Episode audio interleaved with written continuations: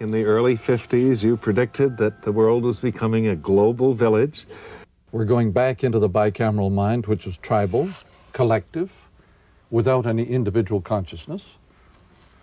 But it seems, Dr. McLuhan, that this, this, this tribal world is not friendly.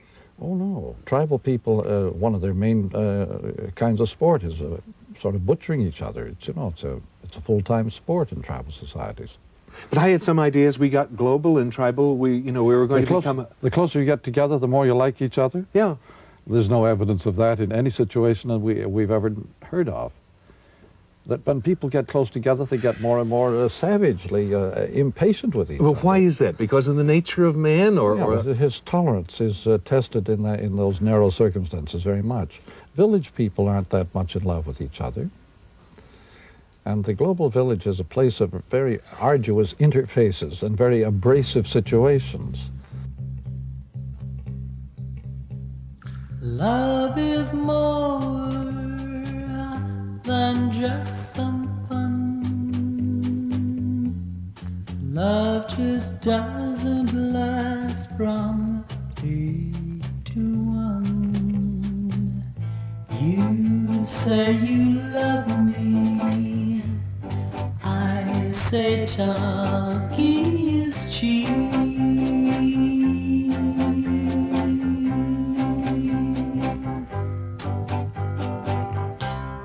If you love me, hear what I say. Love can be shown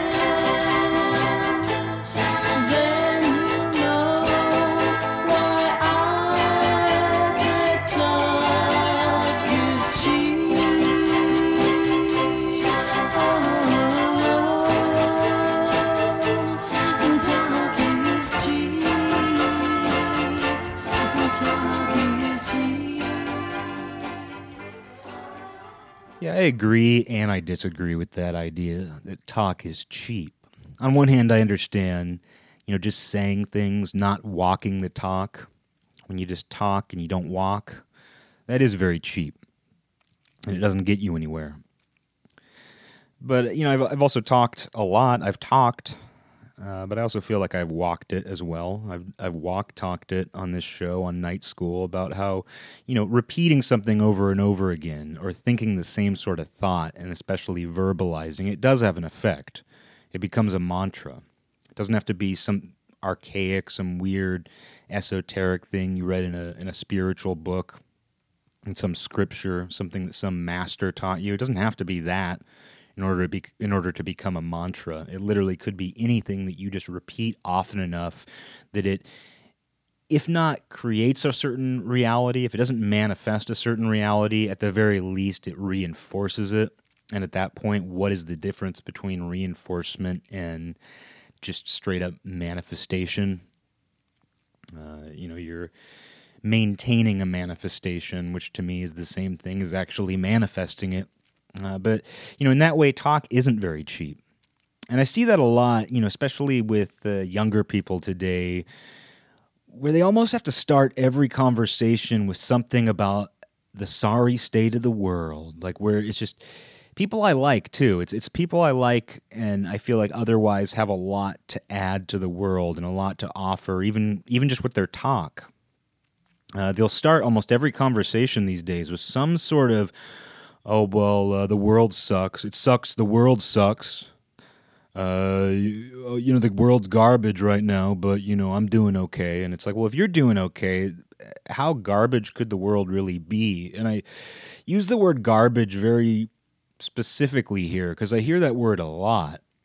And I've talked about littering on here, where, you know, litterers, it's not that they think that they themselves are some pure entity when they litter and they just got to get rid of this garbage. Oh, I'm walking around, I'm an angel. I'm a pure angel, an untainted being, and I just I got to get rid of this Cheeto bag. It's that they themselves feel like garbage. They see the world as garbage. And so, in throwing a piece of garbage down onto the earth, they're basically a piece of garbage throwing a piece of garbage into a pile of more garbage. And if you see somebody litter, which is pretty rare for me, I don't often see somebody litter. But some of the times, you know, when you actually do see the act of littering, it's amazing how miserable they look. They don't look like happy people, and there's a reason why most litter is is just the worst possible product. You know, there's there's a reason why litter is the worst food, like the most the nastiest food you could possibly eat. It's all junk food as they call it. I mean, big surprise when people throw garbage around, it's junk food. Junk. The word junk is even in the type of food that you often see. Uh, the packaging for food that you see littered. So junk and garbage, it's just ingrained in the whole process. And those people themselves, they hate their lives. You don't litter if you're a happy person. And the people I'm talking about, you know, aren't litterers. They're not people who are nasty in that sense. Uh, they don't treat the world like it's garbage. And there's this weird moral signaling that goes along with what I'm talking about when people have to preface everything they say. Well, with, the world sucks, but oh, it sucks. Everything sucks. But uh, it, it's just a weird sort of mantra they repeat, and it does reinforce a bad worldview. And even if they feel they're just describing things how they are, they're just telling it like it is. You know, they are reinforcing, you know, a certain manifestation and in doing so they are manifesting something they are creating something or destroying for that matter and, and, it goes along with you know when someone's depressed you know it's very difficult to be friends with somebody who's depressed not because they're depressed but because you can't bring anything good into the situation and this isn't some criticism of depression or blaming people for their own depression or however however else someone wants to distort what i'm saying what I'm saying is that you know it's almost like you have to you know start every sentence with some kind of gloom. It's like you have to lube everything up with gloom, that gloom lube. And uh, if not, you know, and I'm not even saying you have, you know, because you shouldn't go up to anybody really and just be like, "Hey, have you heard how great things are? Have you heard how great my life is?" Because you're just asking for it at that point. At the very least, you're asking for that person to sh- just shut you out, or if not that, you're asking for some kind of like book of Job level devastation in your life where it's like, oh, you think things are so good, huh? Well, let me take away everything you love and see if you still uh, feel so pious. Because uh, the book of Job, if you're unfamiliar, uh, is a, is a, about that. It's about a guy who is very pious and he loves God and he you know he he feels at one uh, with existence. And you know Lucifer convinces God to start fucking him over really bad because the idea is oh you know he he's praising you. He's praising God and and you know his life. And he's living the, in in this great this grand state of piety. But let's see what happens when we you know take that away when we give him boils on his flesh and we kill his family. Let's see if he still praises God then. So I feel like if you're out there and you're just like why doesn't everybody feel great? Why doesn't everybody have such a you know just a a beautiful understanding of, of what it means to be alive? When you do that you're asking to be treated like Job you know so i'm not saying to go around doing that but sometimes when you're dealing with somebody who is just very miserable let's just put it that. Let's get away from classifications and just say very miserable. If you even approach them with neutrality, they reject it or or see it as suspect. So you have to be very careful. And I'm not saying you should shut these people out of your life or anything like that because I mean I think miserable people often have a, a great insight uh, hence being miserable. It's not some being miserable isn't some act of stupidity or ignorance. It's often somebody who's just immersed themselves in you know in hard truths, you know. So it's just it's a it's a dangerous game because you want to balance, you know, being true and taking in the truths that are out there in the world no matter how bad they can be. Uh, you want to balance that with you know also having some sort of productive or you know functional mindset. You want to bring about good things or at the very least not reinforce the bad things. So it's just it's difficult. And mantras play a large role. And this thing that i see these days where you know young people are like they have to preface everything with how much everything sucks right now. And they have it pretty good. And they feel guilty about having it good. And if they don't see how good they have it that's an even bigger problem and that's not to say they don't have problems, you know, but this idea that you have to start everything with some sort of, you know, down note. eh, And it's it's taken on this weird form of it's almost a form of punctuation. Or uh, it reminds me of people just saying good morning to each other because you don't think about what that actually means. When you say good morning to somebody, you're not actually saying, What a good morning. Oh, it's such a good morning. It's just, you know, some people have, you know, cut just cut it all out and they just say morning, morning. I'm acknowledging that it's morning. Uh, but even saying good morning to most people, they're not saying what a good morning or isn't this morning good?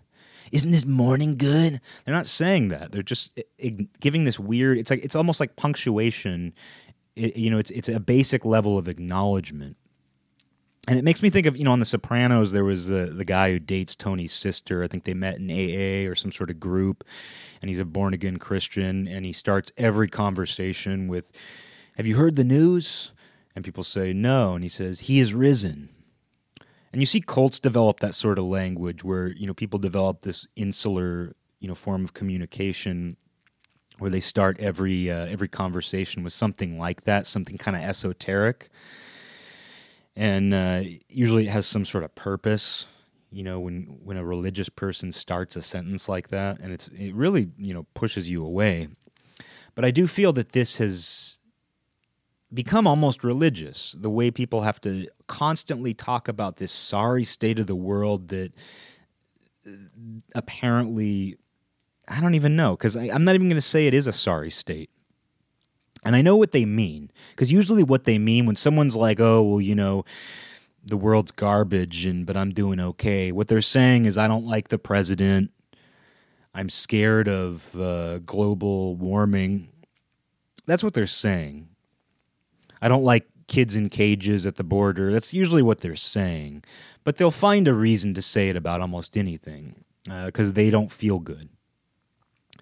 And you know, with the whole global warming thing, that's weighing on everybody's heads. And I, I'm just done calling it global warming. I'm done calling it climate change. We're talking about the apocalypse. You know, let's just use the universal term that everybody's always known it by. You know, it's what appears in scriptures this day of reckoning, this Ragnarok, the end of the Kali Yuga, this apocalypse. Apocalypse is easy to understand. Everybody who's ever heard the word apocalypse defined remembers it and they know what you're talking about and they don't argue about its meaning. So whether you believe in this impending apocalypse that's, you know, coming up these days, you know, it's around the corner 10 minutes from now, whatever it is, whenever they say the icebergs are going to melt, whenever they say the ice in your drink's going to melt, uh, oh, you think you think the iceberg is gonna melt? Well, uh, you know the ice in my drink isn't melted yet. I can still make ice in my freezer. I ain't worried. Um, and so it's like not even like I'm downplaying that concern because I understand why people are freaking out. I really do. Uh, I understand. But I'm going to call it the apocalypse from now on, and it doesn't matter whether someone's you know the born again Christian who actually believes in some sort of supernatural apocalypse with a uh, you know a left behind sort of scenario where some people are going to be going up to heaven, some people are going to be staying on earth uh, to deal with the flood. You know, whether you believe in that or whether you are some intellectually sound, pro science, you know, uh, secular atheist who also believes in the apocalypse. It doesn't matter what your belief is. There's a lot of people out there who believe in the apocalypse, and it's funny they all argue with each other over it, and they all have different terms for it. It's just funny, but I'm I'm just calling it the apocalypse from now on. That's it. That's it. Um, uh, you know, it sure sucks the apocalypse is around the corner, but uh, you know, uh, I'm doing all right. Let me complain to you about uh, work. Let me talk to you about TV. TV. I don't know, but back to what I was saying originally. Uh, talk is cheap, you know, so you can see where, where talk is both cheap and it's not, because, you know, it does have an impact on your view, on it impacts the people, your your relationships to people, the way that you communicate with them. And when you create a weird little community where everybody is repeating something, where everybody has these shared mantras of impending doom, that's going to have an impact on you and everybody that your little group of people interacts with. And now in this this time of I don't even know, I don't even want to call them tribes. I don't even want to call these these groups that are forming and you know breaking off and you know banding together on these cellular levels. I don't even want to call them tribes, but it does. You know, they do take on tribal characteristics. I just don't think they're as natural and uh, dependable as a tribe is. You know, because you think about a tribe, those occur. You know, it's kinship. That's surviving against the odds of nature. That's what a tribe. That's that's why tribes exist in their you know purest form. Uh, so I don't like calling these new political social groups tribes, although that's what they're mimicking. They're mimicking those sorts of tendencies, and they all have their own mantras, and a lot of their talk is cheap. But some of it is a for for as cheap as their talk is, it also has a heavy, heavy weight, heavy price. There we go. I should have said that.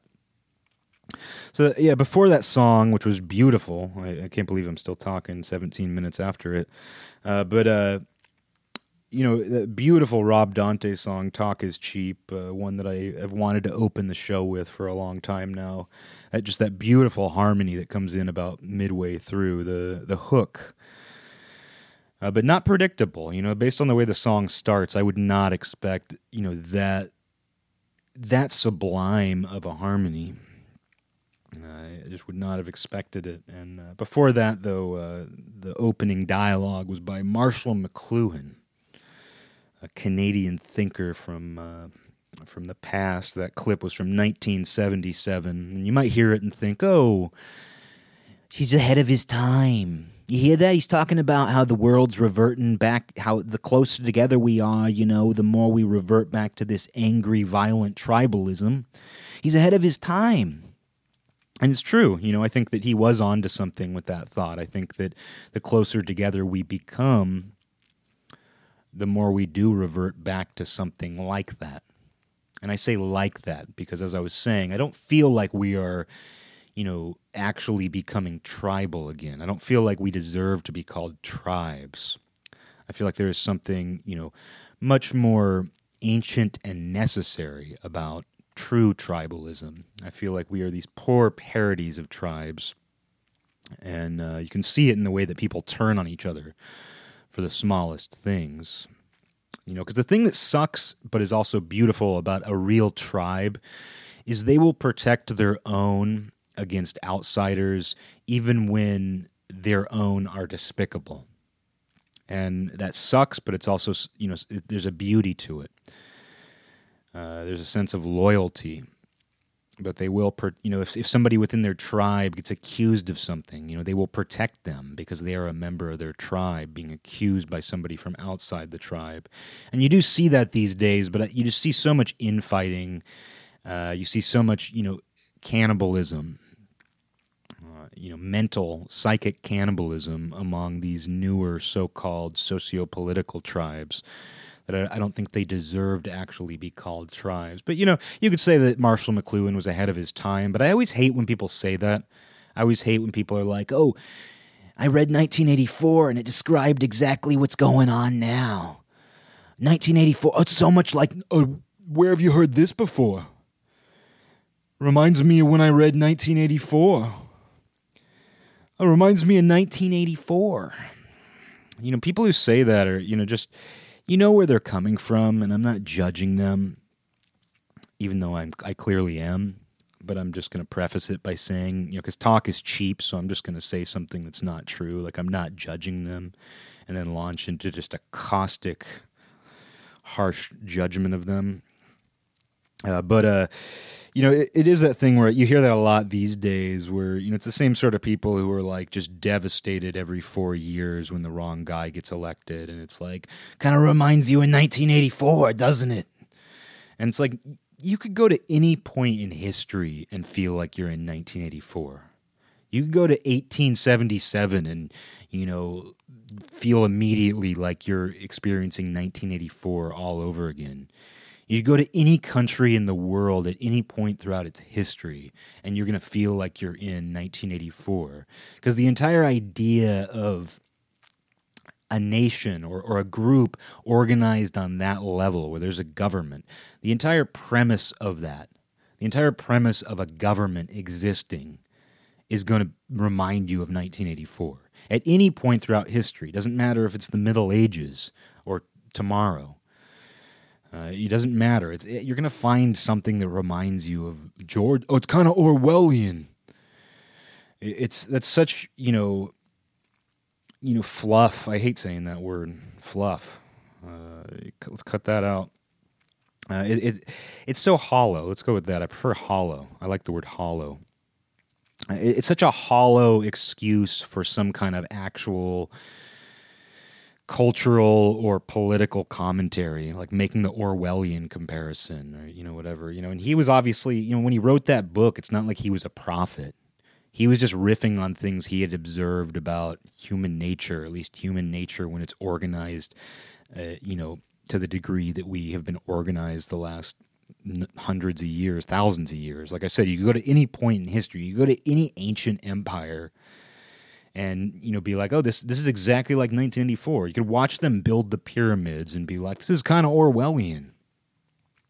Because there's something about when humans are organized on a large level and things get this complex there's a tendency to police language and in doing so you end up uh, controlling people's thoughts. It, all this stuff just it plays out everywhere all the time so you could really just pinpoint it everywhere and anywhere and you could do it too with these observations about, oh, the world's garbage. The world's in this garbage place. But anyway, I should I should just go on. My point is just that, you know, I think what Marshall McLuhan was saying in that clip is very relevant to now, but I think he was saying it then because it was relevant then, and it was relevant before he said that. It was relevant before he even thought that. And other people have thought that always. You know, it's like uh, it's not that people are ahead of their time, it's that things remain pretty similar. Things don't change that much. And yeah, sometimes humanity does dip into, you know, a much more extreme state of brutality, and we should never take for granted whatever peace we currently have. I'm not saying things don't get worse and can't be much worse, and that you shouldn't comment on that, or you shouldn't be aware of it, or you shouldn't be aware of things heading in that direction. I think it's very important to do that but I think that uh, the general tendencies of people are always there. So when we think things are ahead of their time or that this is that, you just have to remember that there's more consistency than there is not. And you could really, you know, pull up any example and say, doesn't it kind of remind you of this?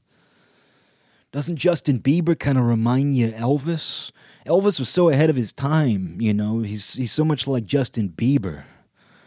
You, know, you could do that about anything. I feel like you could once you've blown your mind enough, once you've let your mind get blown enough, you can do that. You can just find parallels between everything.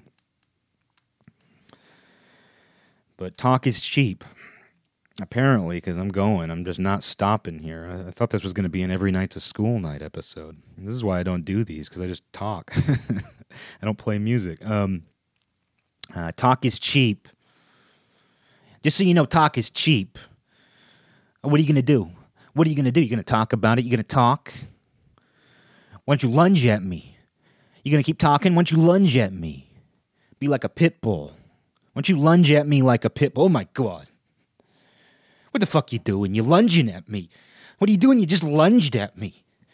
I'm going to call the co-ops. Yeah, I got this guy here. He just lunged at me. I, I, all I said to him, officer, is talk is cheap, and he lunged at me. He thinks he's like half pit bull, half wolf. He's like the dog I had uh, growing up. It was half pit bull, half wolf. You should have heard the thing, though. You know, I'll tell you what. When a, when a half pit bull, half wolf is talking to you, talk ain't very cheap. Then, just don't lunge at me, all right? Just. To, yeah. So we're gonna play a song. Uh, it's not half pit bull, uh, but it's part wolf. It's Wolf Call by Billy Wallace.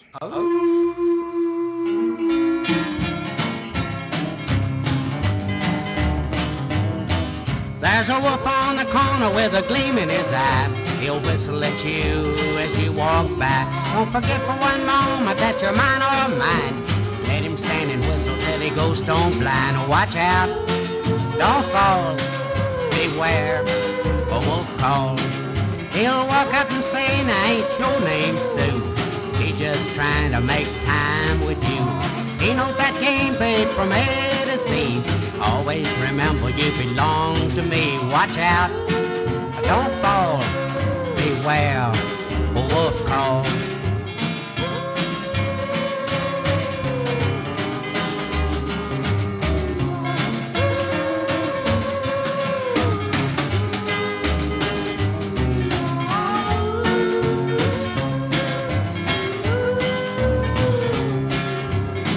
Try to tell you that he hung the moon. Just remember that's an old, old tune. You're mighty cute and you're mighty sweet. Don't let him sweep you off your feet. Watch out, don't fall. Beware, wolf call. Listen to me, baby, let me tell you this. Don't you even give him not the smallest kiss. You know I love you and I'm jealous too. Make him keep his distance away from you. Watch out, don't fall. Beware, wolf call.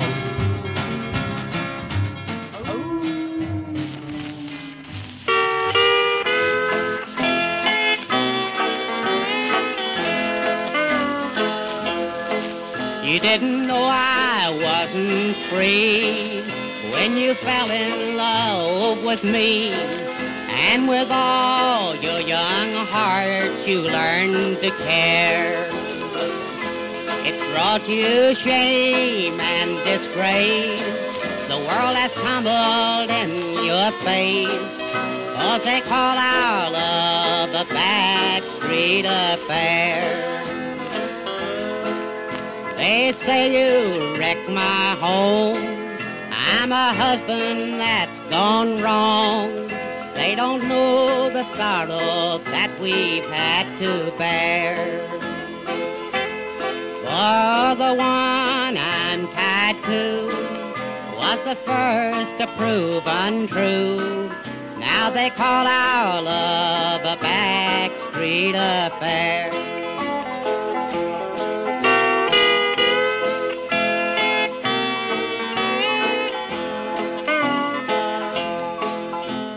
Have each other now. That's all that matters anyhow. For the judgment of gossip's never fair. We'll just be brave and strong. Someday they'll see they're wrong. Let 'em call our love a backstreet affair. When the mist rolls away, we'll be free to love someday. And no happiness God meant for us to share. I'll climb a mountain, dear. Shout so the world can hear that our love's not a back street affair. Yeah, Wolf Call was followed up there with Backstreet Affair, also by Billy Wallace from 1952, quite a bit earlier than a lot of what I play on here. It almost feels like recorded music didn't exist before 1952. But Backstreet Affairs certainly did. Wolves did. Wolf calls existed before 1952. I don't know about half pit bull, half wolf hybrids. Uh, they don't they don't call though. They talk.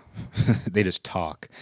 Uh, but Backstreet Affairs, that's another one of those. You know, talking in the last segment about you know how certain things have just always existed throughout time, and uh, certain parallels always can be drawn between those things. Uh, you know, Backstreet Affairs, those don't even need you to draw any parallel between ancient times and modern times because it's just the same concept. People have always been running around in alleyways.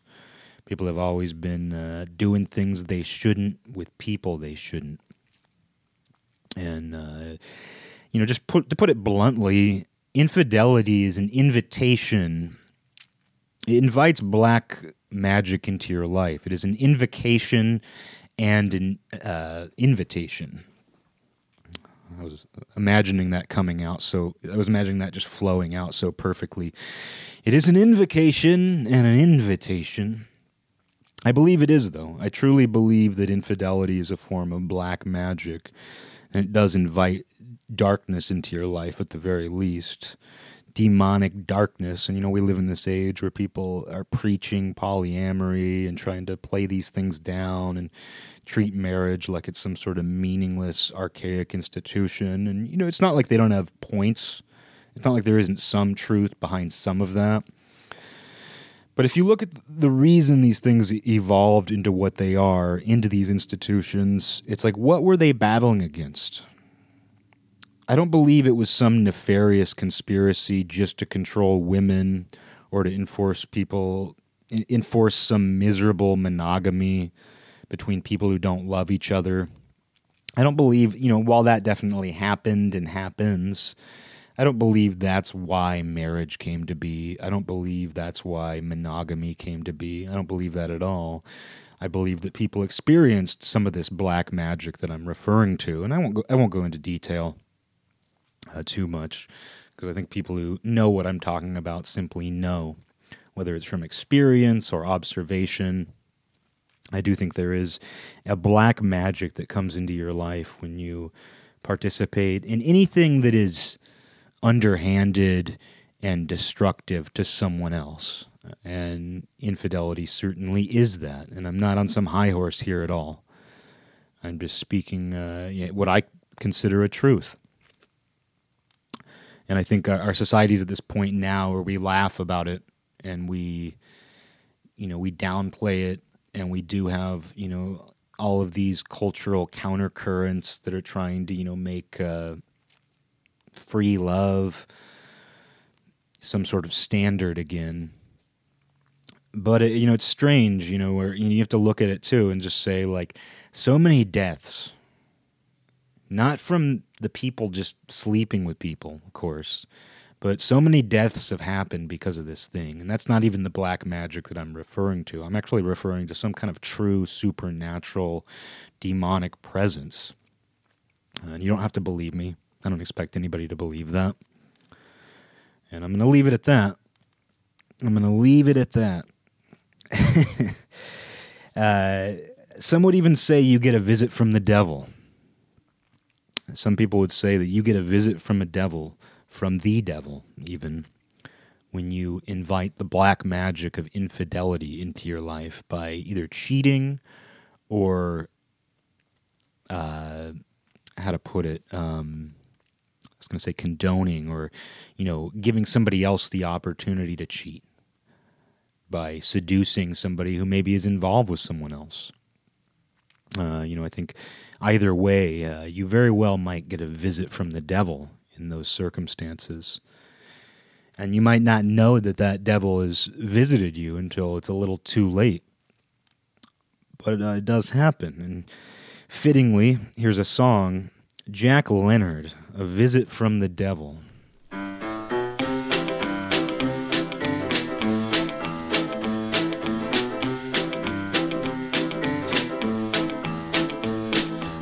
Short hours ago, I lived and walked this worldly way. But now, six feet below the earth, in a coffin cold I lay. They lowered me into this grave and filled the sod of level. And now I wait my hellish fate, a visit from the devil. Oh, devil, why do you torment me? My soul belongs to thee. I see you there, but your hands ain't bare. That pitchfork's aimed at me. Why did you have to come so soon? I'm not prepared to travel, but the way I've lived my life, I've earned a visit from the devil.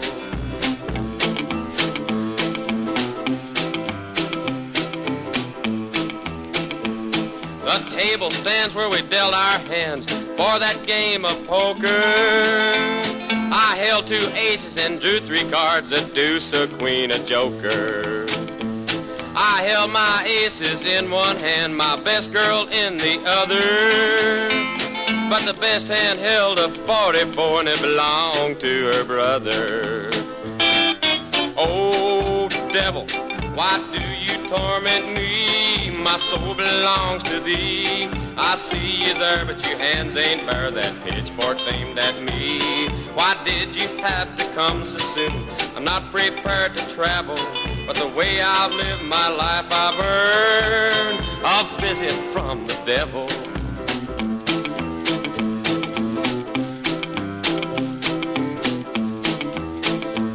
I saw Satan grin at me as I felt that 44. His eyes beckoned me to come on in as he opened up his door. That visit from the devil now leads me to believe that it was he who pulled that fifth ace from my sleeve. Oh, devil, why do you torment me? My soul belongs to thee. I see you there, but my hands ain't bare. That pitchfork's aimed at me. Why did you have to come so soon? I'm not prepared to travel, but the way I've lived my life, I've earned a visit from the devil.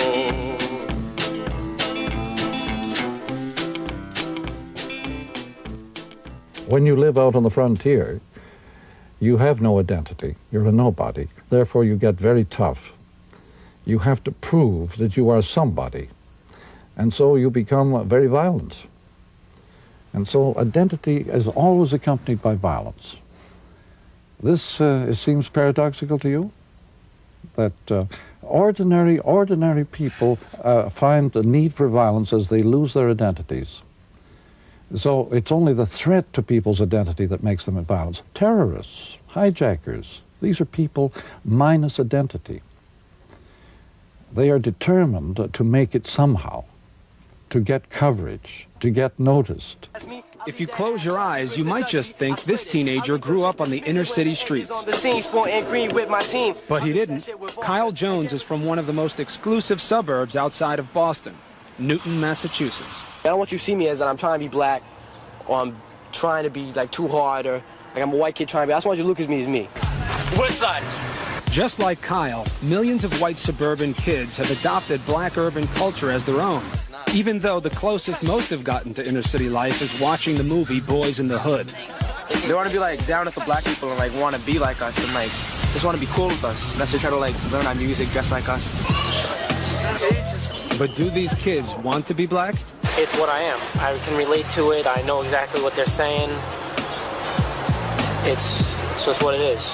What it is, is upsetting suburban parents all over the country I think it's ridiculous. and angering black teenagers. When a white person comes up to me and acts like that with me, like they can rap better than me or they're more hardcore than me, the thing that I'm gonna think of is that they think that they're more black than me.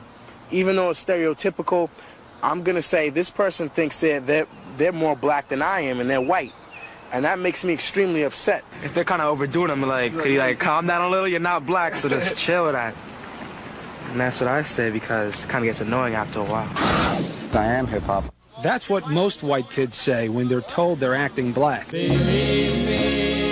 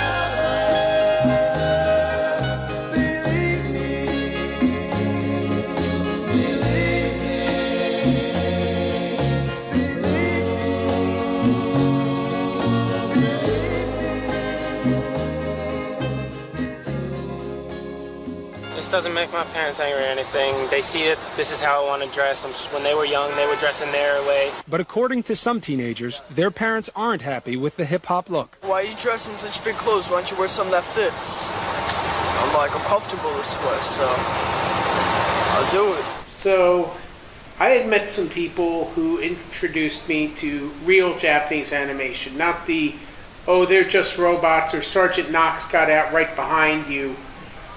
The first surprise I got was those characters are actually dying. Yeah, characters were actually dying. He's talking about the Wiggers. He's not talking about anime. He's talking about the Wiggers from the previous clip. He d- he found an appreciation for the Wigger culture, subculture, when he found out they were actually dying. They are, though. Actually, if you look at people from you know your high school or anything who have actually really fallen on hard times, a lot of them were the hardcore Wiggers because there isn't much of a future in that. Though, as I like to often repeat on here, speaking of you know my own mantras, one of them is that you know the people who stayed Wiggers forever, who are now in their thirty, they're thirty five, and they're pushing strollers and they probably have a few kids now. You know, the ones who stayed in for the long haul. I like that. And the ones who were just committed even back then. I don't care what they're doing now, but I have an appreciation for the the Wiggers that we grew up with, that we all grew up with in the U.S. You know, because it really was a, a true phenomenon. You know, it was everywhere. It was all across the country.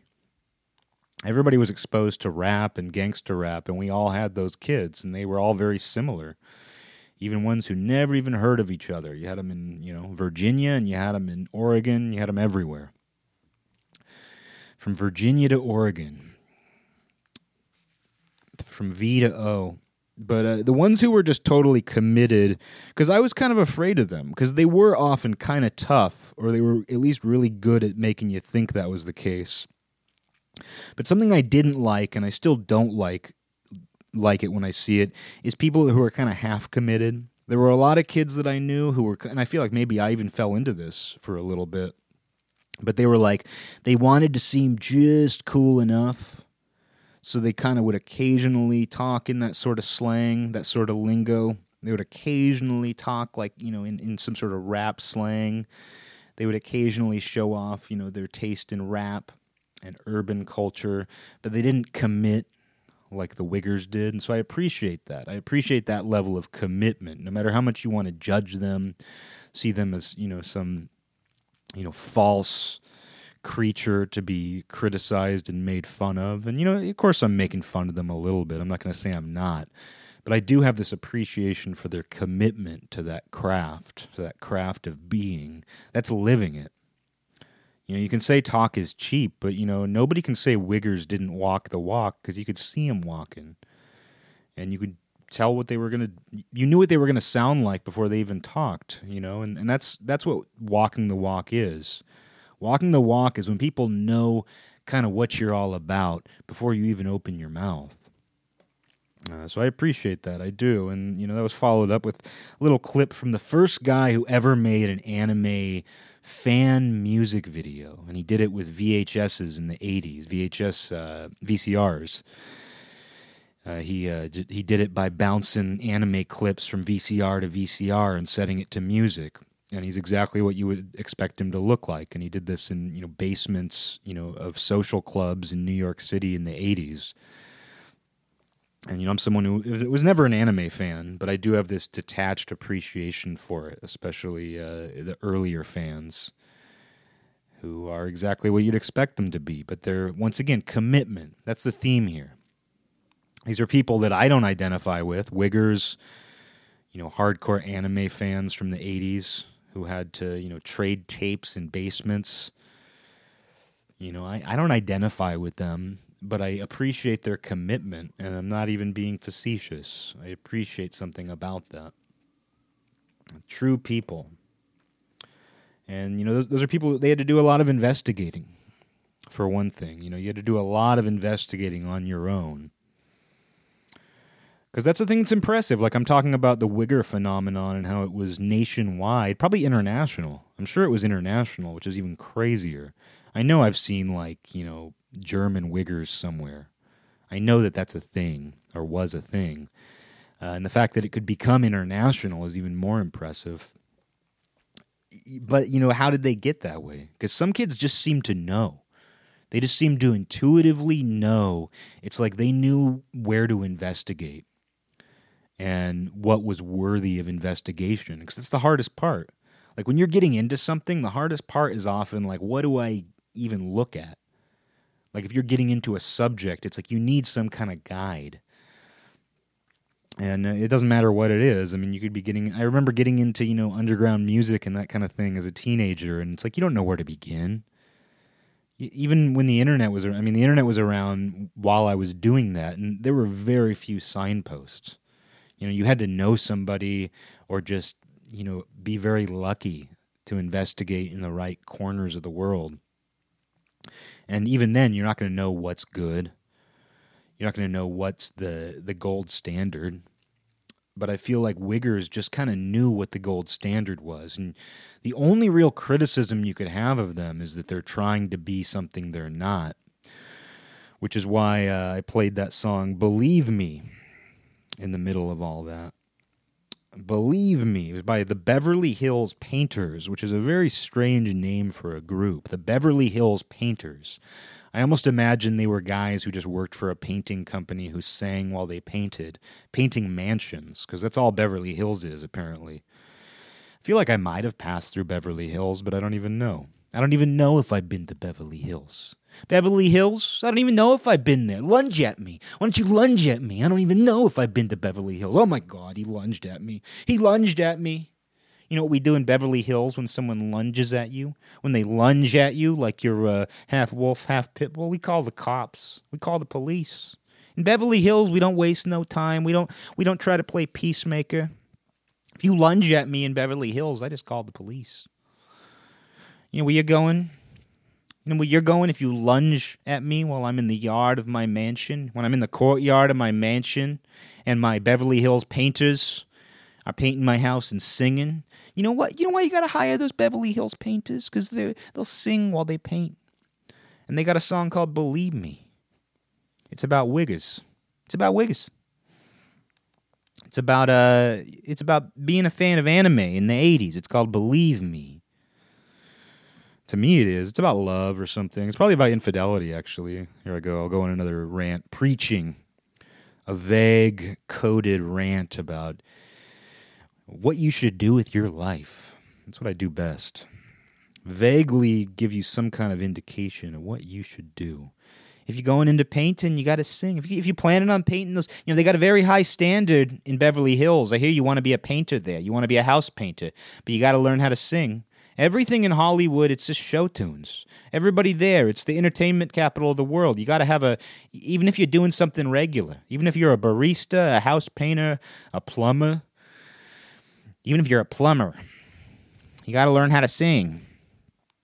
Uh, That's true, though. I, went to some show there a few years ago. Uh, it was this performance where this guy who's a, I guess he's a well-known music producer, but he does these performances where he plays songs by request, so people can request anything and he'll perform it on stage. And he does some crazy improvised, like multi-layered version with all these loops and stuff. It was impressive, you know, just on a pure sonic level, just that he was able to do that.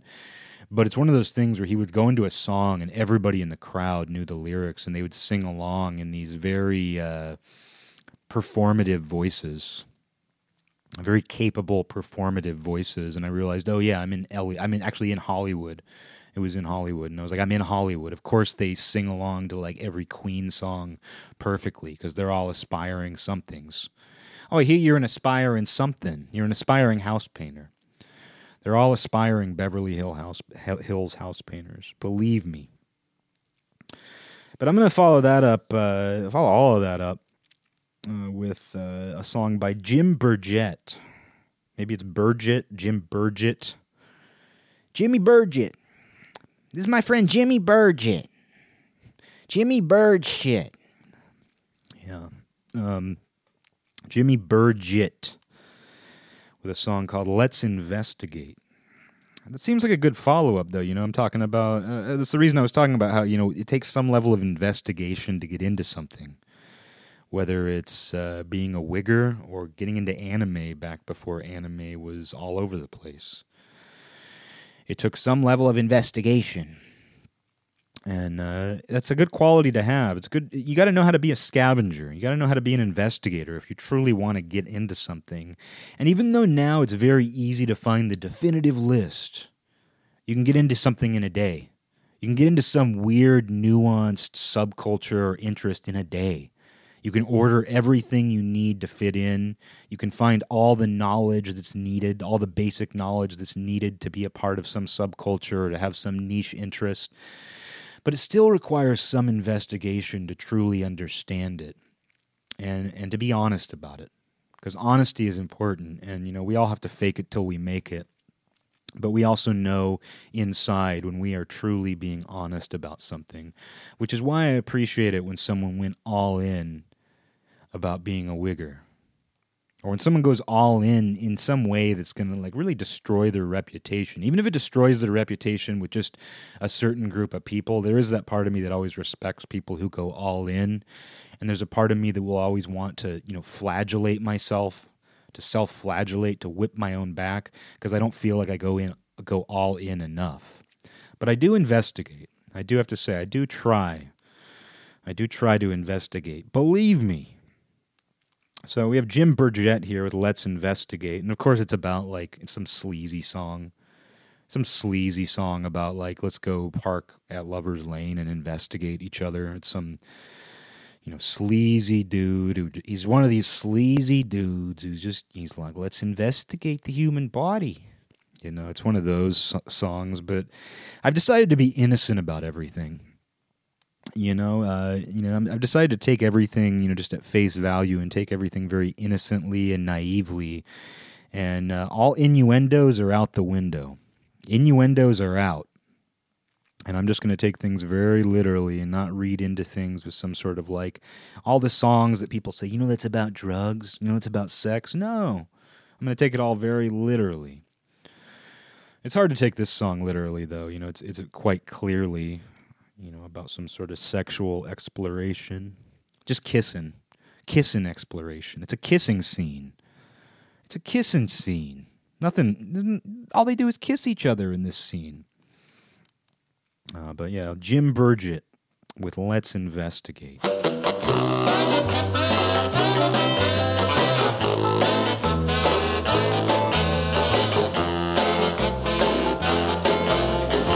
Come on, baby, let's investigate. Yeah, yeah. Let's investigate. Yeah, yeah. Why do we hesitate? Yeah, yeah. Let's me and you find out. uh, You know what this love is all about. Yeah, yeah. Let's investigate. Yeah, yeah. I'll pick you up at 80. Yeah, yeah. We'll park in Lover's Lane and then we'll investigate this loving game.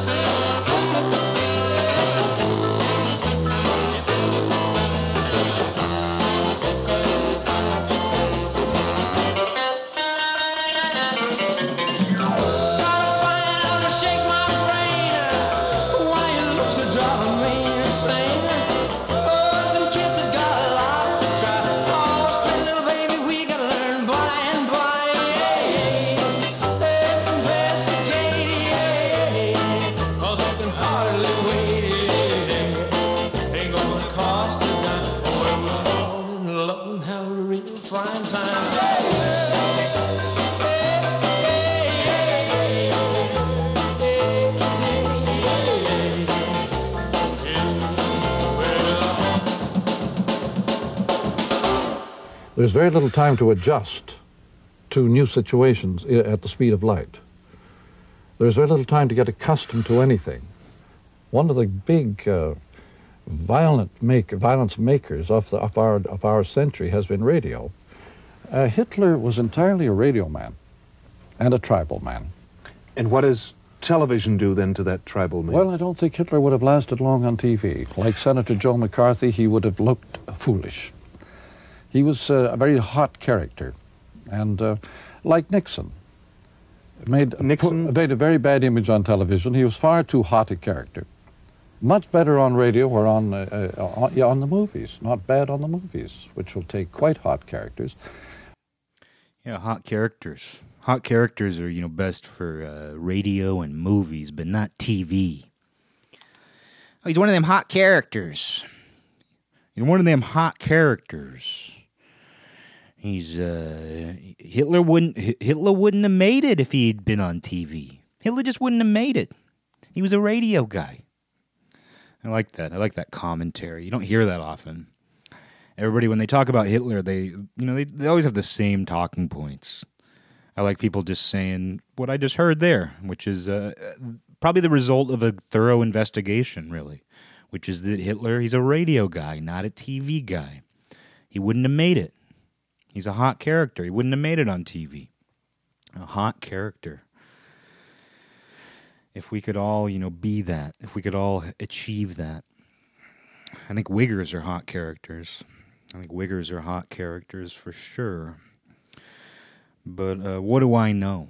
I'm not a serious guy. Bob Moline with I'm Not a Serious Guy. Represent the Ville. How I do. I just check. Like I feel more comfortable about what they're talking about. Like whatever they're talking about.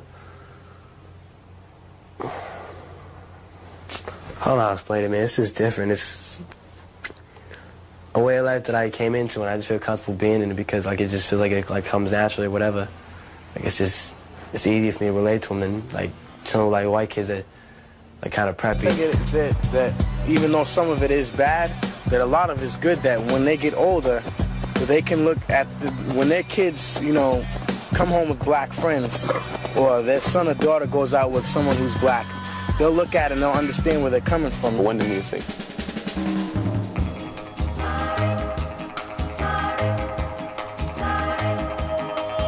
Too bad. It has to end this way. I'm sorry I made you cry. But I've told you so many times before, I'm not a Well, I'm sorry. I'm really, really, really sorry. But I'm just not a serious guy. Well, baby, I'm sorry. I ain't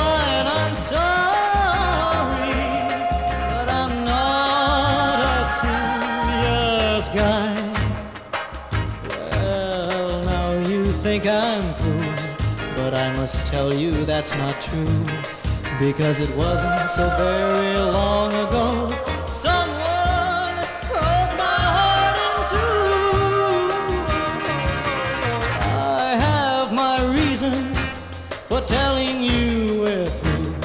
And it's not to break someone else's heart. That's the last thing I would do. Well, I'm really sorry. Can't you see I'm sorry? Oh,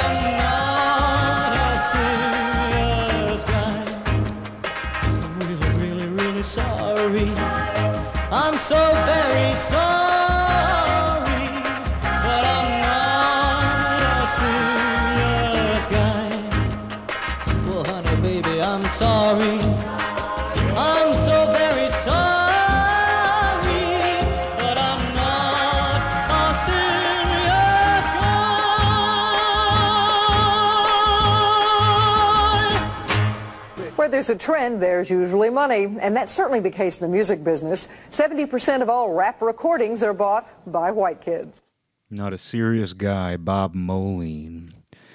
Just not a serious guy. Which can be really annoying, you know, when someone's incapable of being serious. And I speak from experience. I mean, I've certainly been the person in situations who just doesn't take anything seriously in the moment. Meanwhile, everybody else is being very serious. And I've also been the person who wants to strangle the goofball who isn't being serious. So I feel like I've experienced both of those. I've been been the goofball who deserves to be strangled, and I've also wanted to strangle the goofball. Uh, I'm not a serious guy, though. He's obviously talking about relationships, but you know, part of this show is taking the titles and lyrics out of context. It'd be a very boring show for me if I never took things out of context. But let's get away from that. Let's just go to actual serious music, sincere and serious music. And this is going to be by Ray and Ina Patterson. And I always wonder whenever there's these couples, especially when they're these kind of twangy, countryish, uh, gospely sort of uh, duos, where it's like Ray and Ina Patterson. Are they brother sister? Are they husband and wife? Are they two people who are completely unrelated and happen to share the same last name? I don't know. What do you do in that situation? When you share the same last name as someone, would you go by Ray and Ina Patterson? Or would you go by Ray Patterson and Ina Patterson? At what point can you get mutual about a last name? Do you have to have a relation? Uh, I guess it's. I suppose it's just it's up to the individual. I don't think there's a rule about that. And uh, because there's no rule, I don't know if this is a husband and wife duo or what they are. I think they are, though. I might be entirely wrong, though. Though, though. But uh, it is beautiful and sincere music, and the first song is going to be called Beautiful Lost River Valley. And uh, it's, you know, perfectly active, but it's also, you know, sweeping. There's a, there's a sweeping sensation that I get from it. Uh, but for something that's talking about a beautiful Lost River Valley, I'm glad there's some activity to it. It's not too slow. It's not just a slow gaze. There is some activity, activity levels there. Oh, you know what I like about your music is the activity levels there. People would have no idea what that means. Uh, but then the next song by them, it's going to be called Memory's Door. It's a good one. It's talking about living in the past, nostalgia, a topic that I like, that we like. I like to get plural on this show when I talk about things, and we like this. Just like how, you know, Ray and Ina Patterson, they're a we. Whether they're husband and wife, brother and sister, or not even related at all, they're nonetheless a we because they sang these songs together. I'm a we too. When I do this show, I become a we. It is me and the show, and we are a we. A we are a we. And uh, beautiful Lost River Valley, followed by Memory's Door. Just beautiful music. No context to uh, take these out of. They are exactly what they are.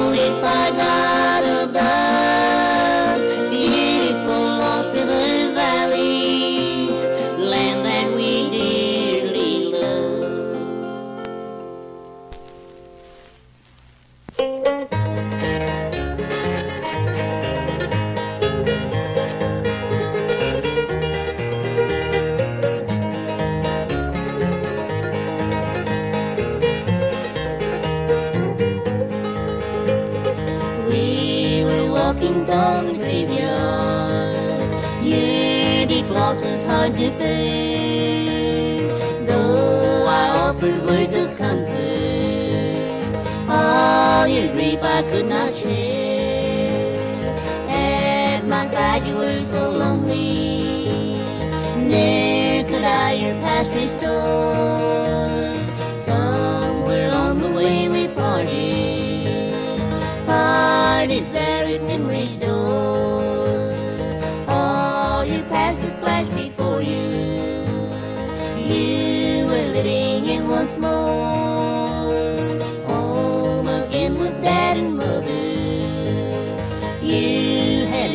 Entered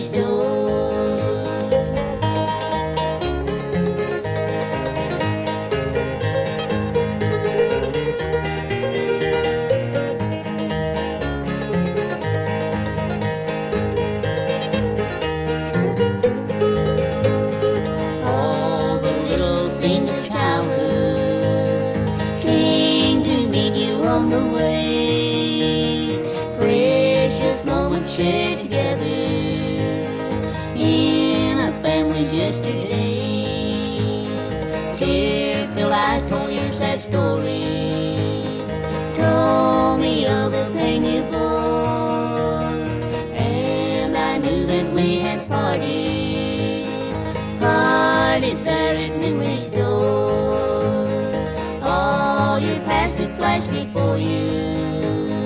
You were living in once more.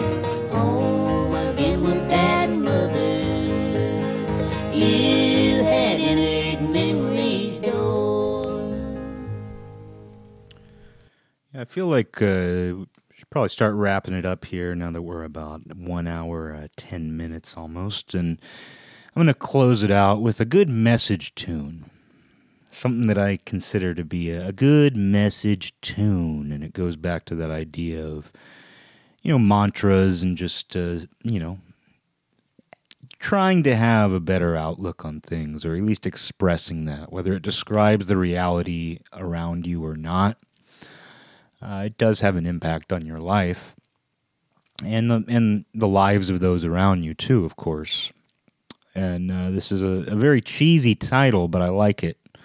And it's by the Demensions, and it's a fairly well-known doo-wop group from the '60s, and they spelled it D E M. It's Dimensions, but it's D E M, which I find very dark, almost like demon, but not quite. It's more like demented. You know, it's D E M E uh, N S I O N S. I think I spelled that right. I think I spelled that right. Uh, but uh, dimensions with D E instead of DI. I don't know. There's just something particularly dark about that, especially considering they were a pretty popular group, and I don't understand. I simply don't understand the demented dimensions. It's a demented dimension, but uh, this uh, song is not demented. It's called Count Your Blessings Instead of Sheep. I like that because it's not just count your blessings. It's not simply count your blessings. It's count your blessings instead of sheep. So you better stop counting sheep. Because counting sheep's what you do when you can't sleep, and that's just inherently negative. It's inherently you're bored. I mean, have you ever tried to do it? I haven't. I've heard of people doing it. I, I've, I remember as a kid, I, I, uh, my friend's cousin told me he actually did try counting sheep. No, he didn't. He actually didn't. I, I remember the comment. I remember it now. He said we were standing around trying to figure out what to do. We were little kids, and he goes, "What are we going to do? Sit around and count sheep?" I just I think I took that to mean it was so old timey. First of all, when he said it, that I I remember like interpreting that as him having counted sheep. I remember thinking, oh, he ca- he he actually does try to count sheep when he goes to bed. Yeah, I don't think he actually he he gave no implication that he actually does count sheep. Uh, I think I was just so taken aback by uh, the old timey reference this kid made. What are we gonna do? Sit around and count sheep? I feel like that's something a guy on a work site would say to a bunch of other workers who aren't really pulling their weight. What are you guys doing? Sitting around counting sheep? Instead, it's a little kid. It's, uh, you know, that's to that kid. Talk is cheap. Talk is cheap. What are you going to do? Sit around and count sheep? Those, you know, I feel like those go hand in hand. Are you going to sit around and count sheep and talk about it? Counting is talking. Counting is a form of talking. If you're counting out loud, it's not a very good conversation, but it's a form of counting. But count your blessings instead of sheep. Don't do both. Uh, the dimensions, demented dimensions, counting blessings instead of sheep. How demented could that be? Demented enough to change the spelling of dimension, to change the dimensions of a dimension. I just started cutting together random violent scenes done to All You Need Is Love. And also coming out of a room and seeing massive amounts of people, shoulder to shoulder, stuck, not moving, almost like Otakon. So I decided to go out the fire stairs. And as I'm going out the fire stairs, I end up in the lobby. I'm coming across the lobby. And in going in, as I'm leaving the hotel, is the fire, New York City fire marshal, who shut down the convention 10 minutes after I left because they crammed 27,000 people into a space that's only supposed to hold seven.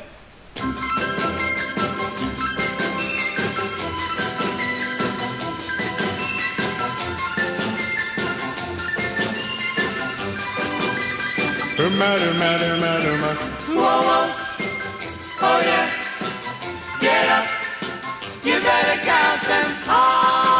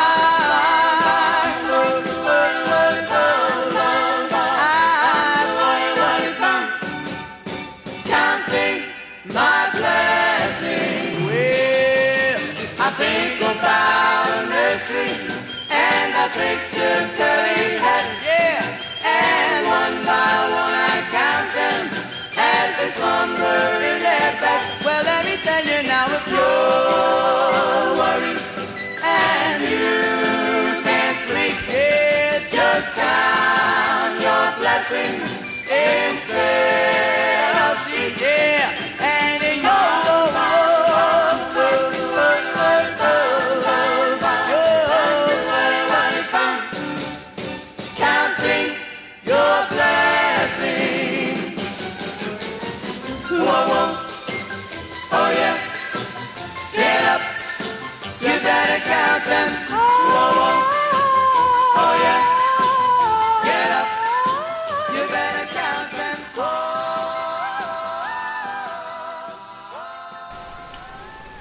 story does.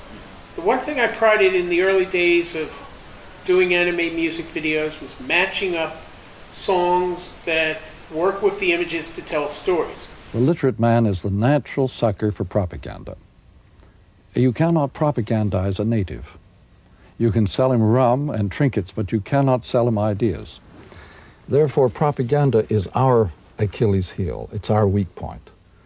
We will buy anything if it's got a good uh, hard sell tied to it.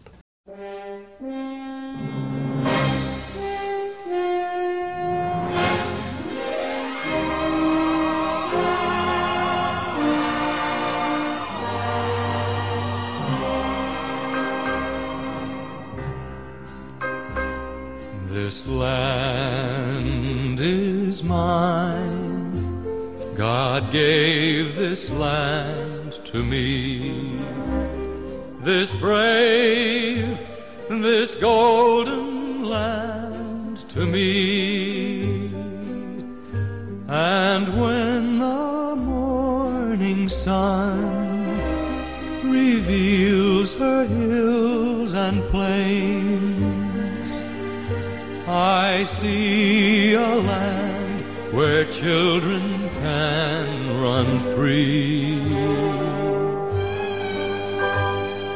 So take my hand and walk this land with me and walk this lovely land with me. Though I am just a man when you are by my side. With the help of God, I know I can be strong.